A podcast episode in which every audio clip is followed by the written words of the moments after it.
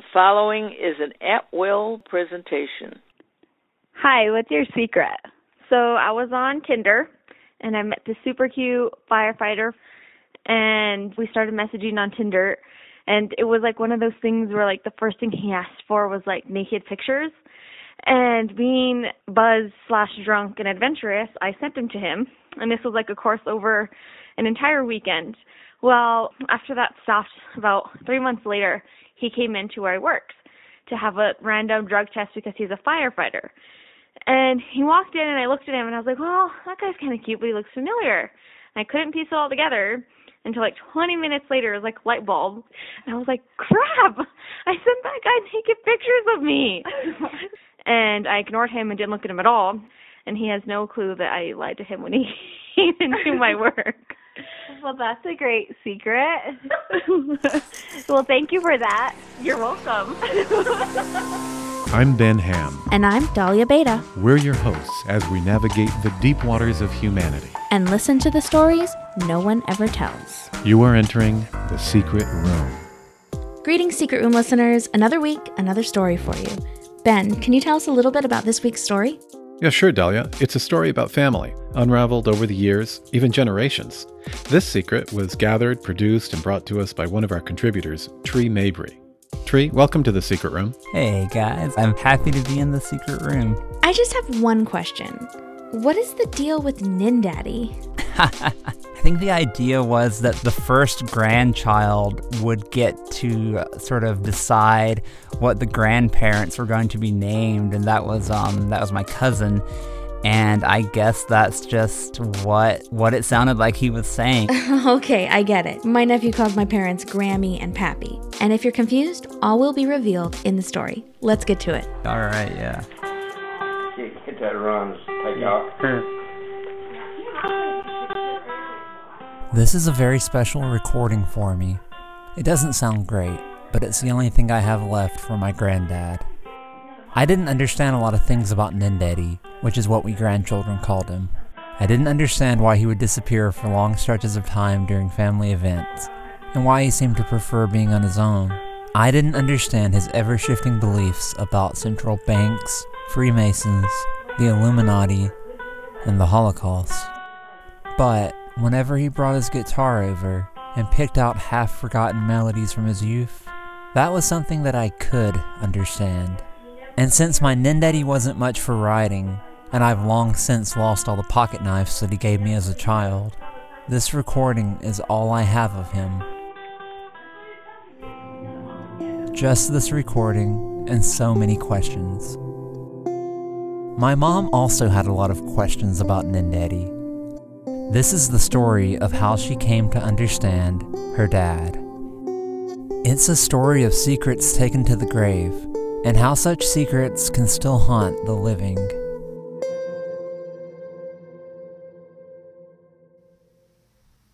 I grew up a normal child in a fairly normal family. At least I thought so at the time.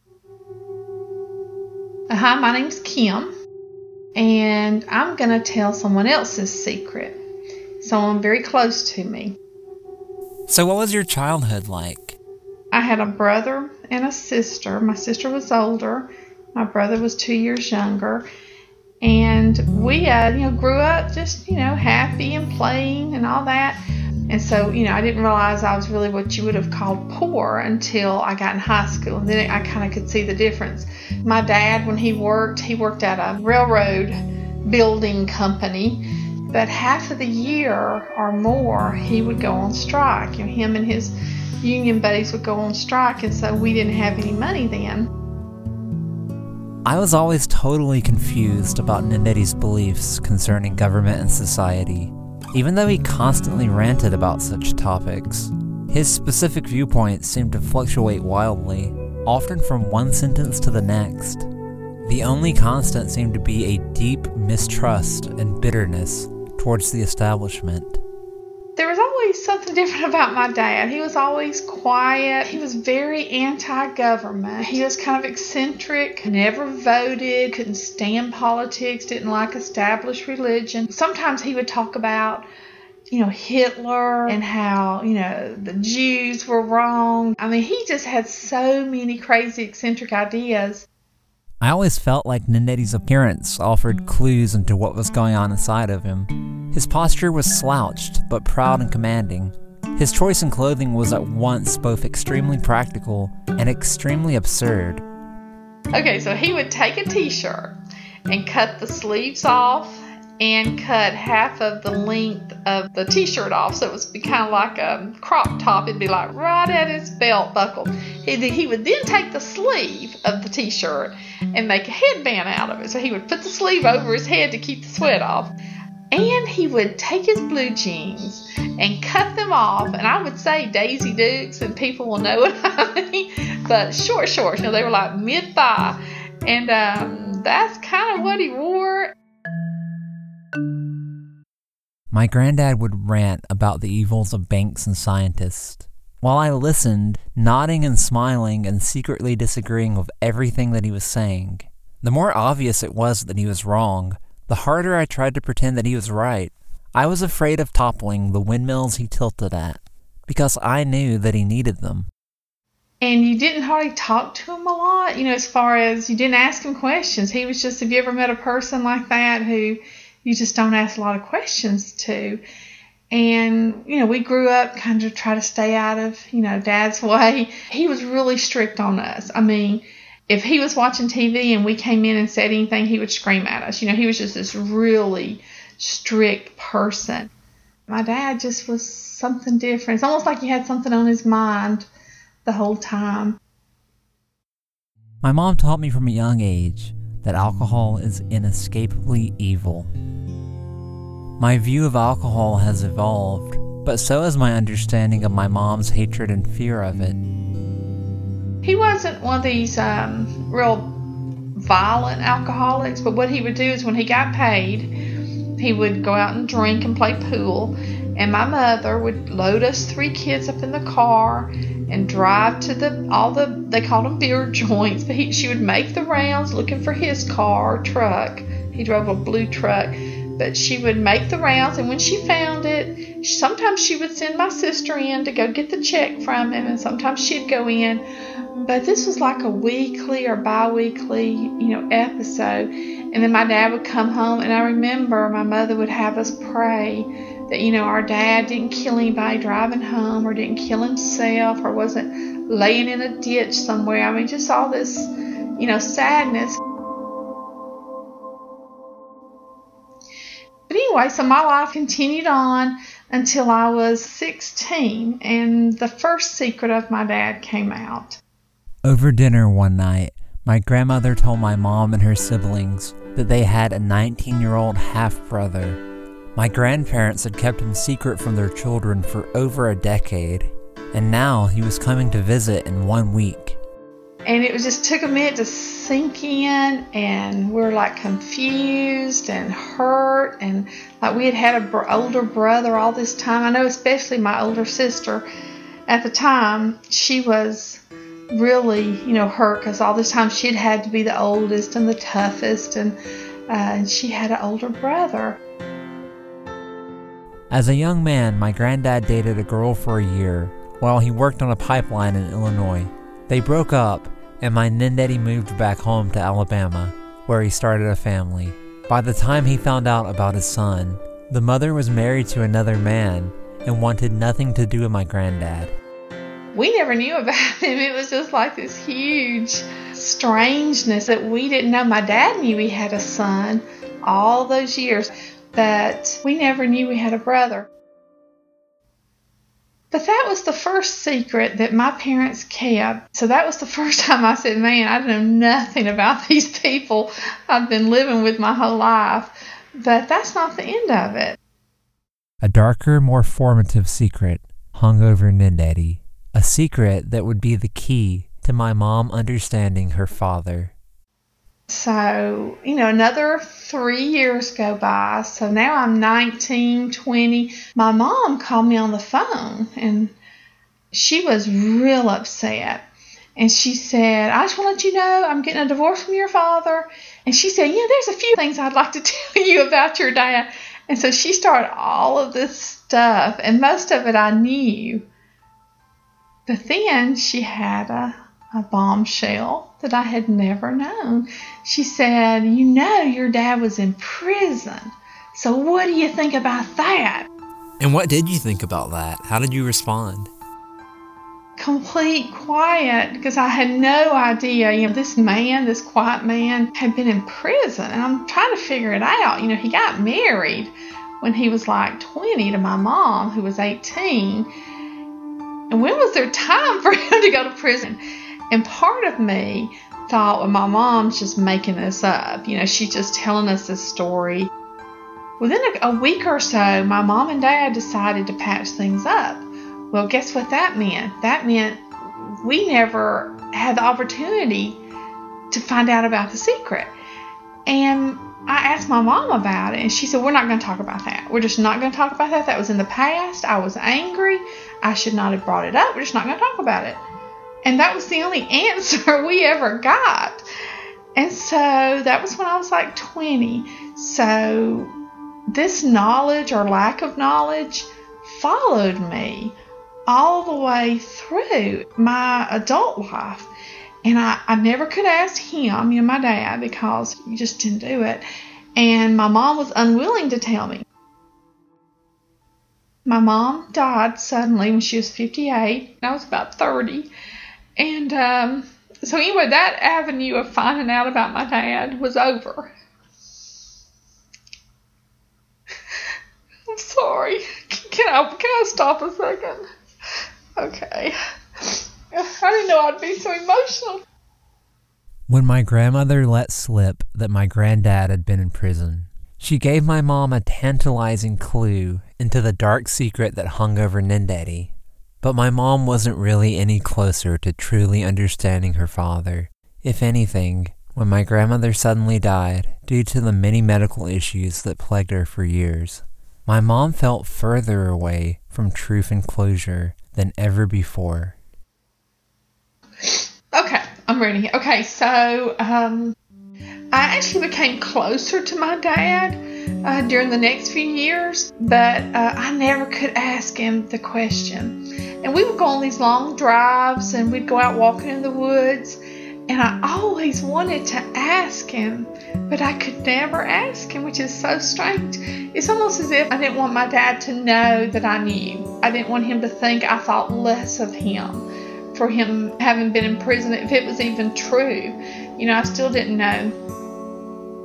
10 years later, so I would have been about 40, my grandmother, you know, my dad's mom, uh, Mimi, she got really sick. She was like 86 and she was in the hospital and they needed different family members to go and stay with her and help her eat and drink and shifts. So uh, I was taking my shift and um, we were up there talking and her mind was starting to go and she would start talking about random stuff and this is going to sound pretty terrible, I guess this would be my big secret in this whole thing. I said, I have an opportunity. Secrets and stories that only exist in living memory are very fragile things. When my grandmother died, my mom lost one opportunity to come to terms with her father's secret.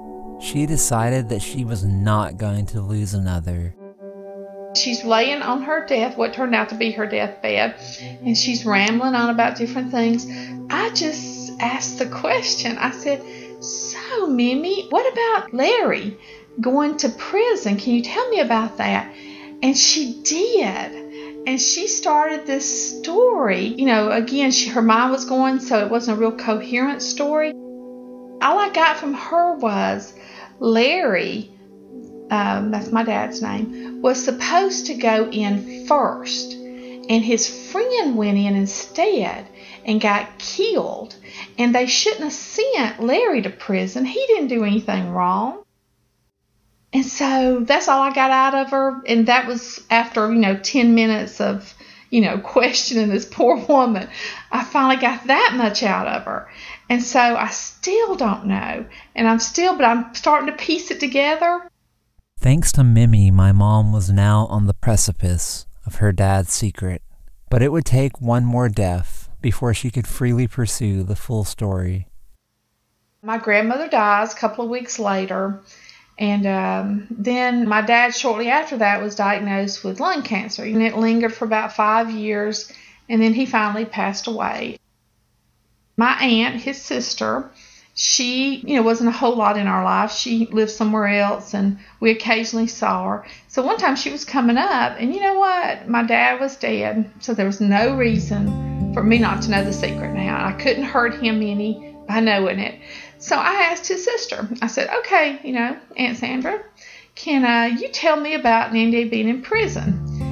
And her eyes got kind of big and said, I didn't know you kids knew about that. I don't know if I should tell you.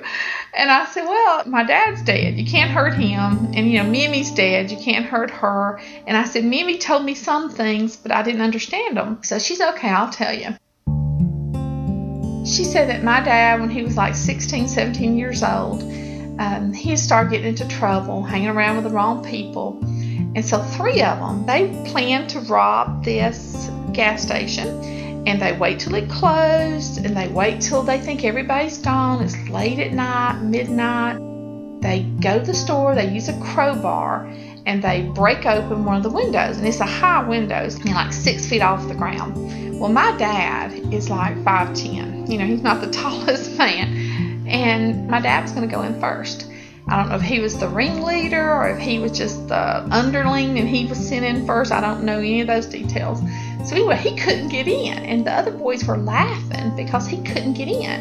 And so the other guy said, I'll go in first. And he jumps up, his chest gets all the way in the store, and he's going to flip onto the floor, and there's a shot that rings out. The owner of the store was still there, and he shot, you know, the man, the young man, teenager, as he was coming in the other two guys ran, my dad and the other guy. I don't even know who the other guy was. My aunt couldn't remember, but she remembered the guy who got killed, and I won't say his name here because of his family. So anyway, they soon found my dad and the other guy because, you know, they were friends at school. It didn't take long to figure it out. And my dad, when he was like 16, was sent to a prison. I think he served three years. That's what my aunt remembered. I hate to say it, but it was almost a relief that, you know, my dad hadn't done anything violent. It was a bad thing that happened, especially for the young man that got killed. But as far as, you know, my dad's part in it, I could accept it. Do you think it would have changed things for you if you had known his secret all along? I think if I had known at the time, it wouldn't have been, you know, as big a deal because, you know, I can see what happened and I can understand it. And my dad could have been killed. I could have not even been here. I, I think he would have not have liked to have told me what happened, but I think he would have been real happy that I had that I knew after I knew, you know, that I didn't hold it against him and I didn't judge him. And I didn't think less of him. In fact, I kind of understood his whole life a little bit better based on that. I'm sure all of the problems he later on had, and being anti government, he probably felt that, you know, I've lost my best friend. Um, why am I going to jail? But, you know, when you look at it through his eyes, I mean, he was an alcoholic from the time I remember. I look back and my dad was probably self medicating, is what they call it now, but I'm sure he felt guilty because he was not killed. I do think that he blamed himself and his whole life was centered around that one, you know, point that I never knew anything about. That's why we do keep secrets because we're afraid uh, what people will think of us. And, you know, you can look at them in two ways. You can be ashamed of them and hide them, or you can share them and talk to people. And you just realize that, you know, that's just the way, this is the way you are. This is a part of your life. So you don't have to live in that shadow. And I think it's a whole lot better to go ahead and tell your secret before it becomes a secret.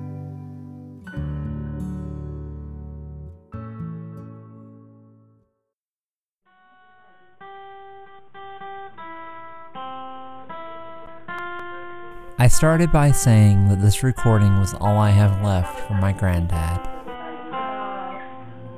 But of course, that's not really true. His life shaped my life, because it shaped my mom's life. We all have secrets that, for better or worse, impact us and our families, whether we share them or not. All we can hope for is that our loved ones understand our mistakes, that they can forgive us, and maybe help us forgive ourselves. Wow, Tree, an epic family secret that spans generations. Impressive. Now I have to come up with something to say. Well, Tree, I, I thought it was really a great story. When did you first learn about it? I think, kind of like with my mom, it sort of was a slow process. I'm like a really big believer in getting people to to record their stories when they can, you know, especially older people. This concept of like recording your family stories is something that's kind of been on my mind for a while now. What recommendations would you have for me or for any of our listeners who want to go out and find their own family secrets? Don't think of it as like you're going to to go uncover some, you know, big secret about your grandfather going to prison or you know, don't think you're going to go out and get the best, most meaningful recording, I would say, you know, just go and and have a conversation and, and start with that and record that. I um, had a conversation with my grandmother and we were just sitting on her back porch and in that conversation we uh, got into talking about being around in the 60s and in Birmingham, Alabama during the uh, all the civil rights stuff that was going on, just all kinds of different crazy things. But it all started as just a, a normal conversation. Even getting a recording like that could end up being irreplaceable. Well, Tree, we've got you in the secret room, and you've told a family secret, but uh, I think there might be a rite of passage here. Uh-oh. Right, Dahlia? Oh, I totally agree. Tree, it's time. Give us a tree secret. Oh no, putting me on the hot seat. well, let's see. I I was in first grade and I had a, a math assignment that I had to get done, and if I didn't finish it, I was going to have to sit on the the side of the playground and watch all the other kids play while I while I finished it. That was the rule. And so there I was. And I was sitting with a few of what I considered to be the bad kids, the bad crowd. And uh, I really didn't feel like I fit in that crowd. So I did what I thought was the most logical and reasonable thing to do. And I told my teacher that I was finished and she um, let me go play. When no one was looking, I bent down and I buried the uh, assignment right right there in the playground. Yeah, so in my attempt to not be seen as one of the, the bad kids, I uh, did something that was that was bad. so what what grade was this? It was first grade, I think, when I remember. Yeah. And so you buried your homework. I buried my homework. That's really funny. So, Tree has a podcast. It's called Endless Reverberations. Tree, do you want to say anything about your podcast? Endless Reverberations is an attempt to combine the stories of the past with the stories that we're living right now. So, you may hear a story that includes both Winston Churchill and the homeless person that you were ignoring on the city bus today. Uh, it basically tries to find connections with stories that wouldn't seem like they would connect. Because I believe that all stories reverberate if we listen. All of my episodes have a lot of fun sonic textures. They usually consist of original music. So, yeah, you can go to endlessreverberations.com. And on Twitter, I'm at endlessreverb. Sounds great. Everybody should go listen. Tree, thanks a lot for joining us in the secret room. It's been a real pleasure. Oh, well, it's been a blast. I appreciate it, guys.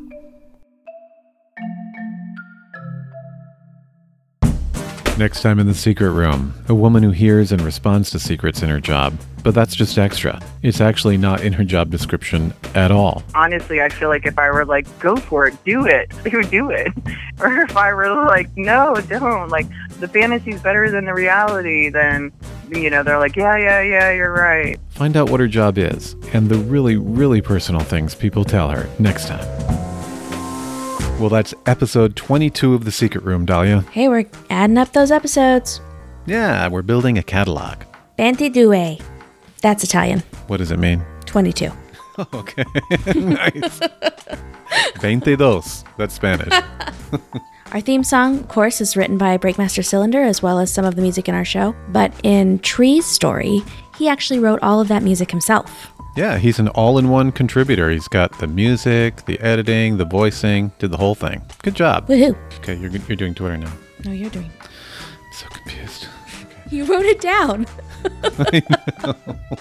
You can follow The Secret Room at Secret Room Pod on Twitter. Sometimes we post. Yeah, not very often. but if you go follow us now, you can see like five or six posts from the last year. Yay. look, guys, look. We really want to hear your secrets, and you know you have them. Please send them to us. You can go to the website, www.secretroompodcast.com, and there's a submission. It's anonymous if you want it to be. Um, you can leave your number. We'll call you back if you want us to. You can also call us at 929 265 TSRP and leave a voicemail. And we can use that voicemail at the top of the show. So, really, share those secrets. We need them. We love them. And if you're a new listener to The Secret Room, or if you're an old listener who hasn't sent in a review, and you want those secrets to keep coming, we're inviting you now, asking you very, very sincerely go to iTunes and leave us five stars. Yeah, that sucks. no, I like it. And you also sounded like the pledge drive. Great. Call 277 help. All right. Plus, I get really happy whenever I see five stars. Like, I'm a perfectionist. I'm a goody two shoes. Need to see those stars. Nice. So make Dahlia happy. Leave five stars. I'm Dahlia Beta, And I'm Ben Ham. and this is The Secret Room. Pot on.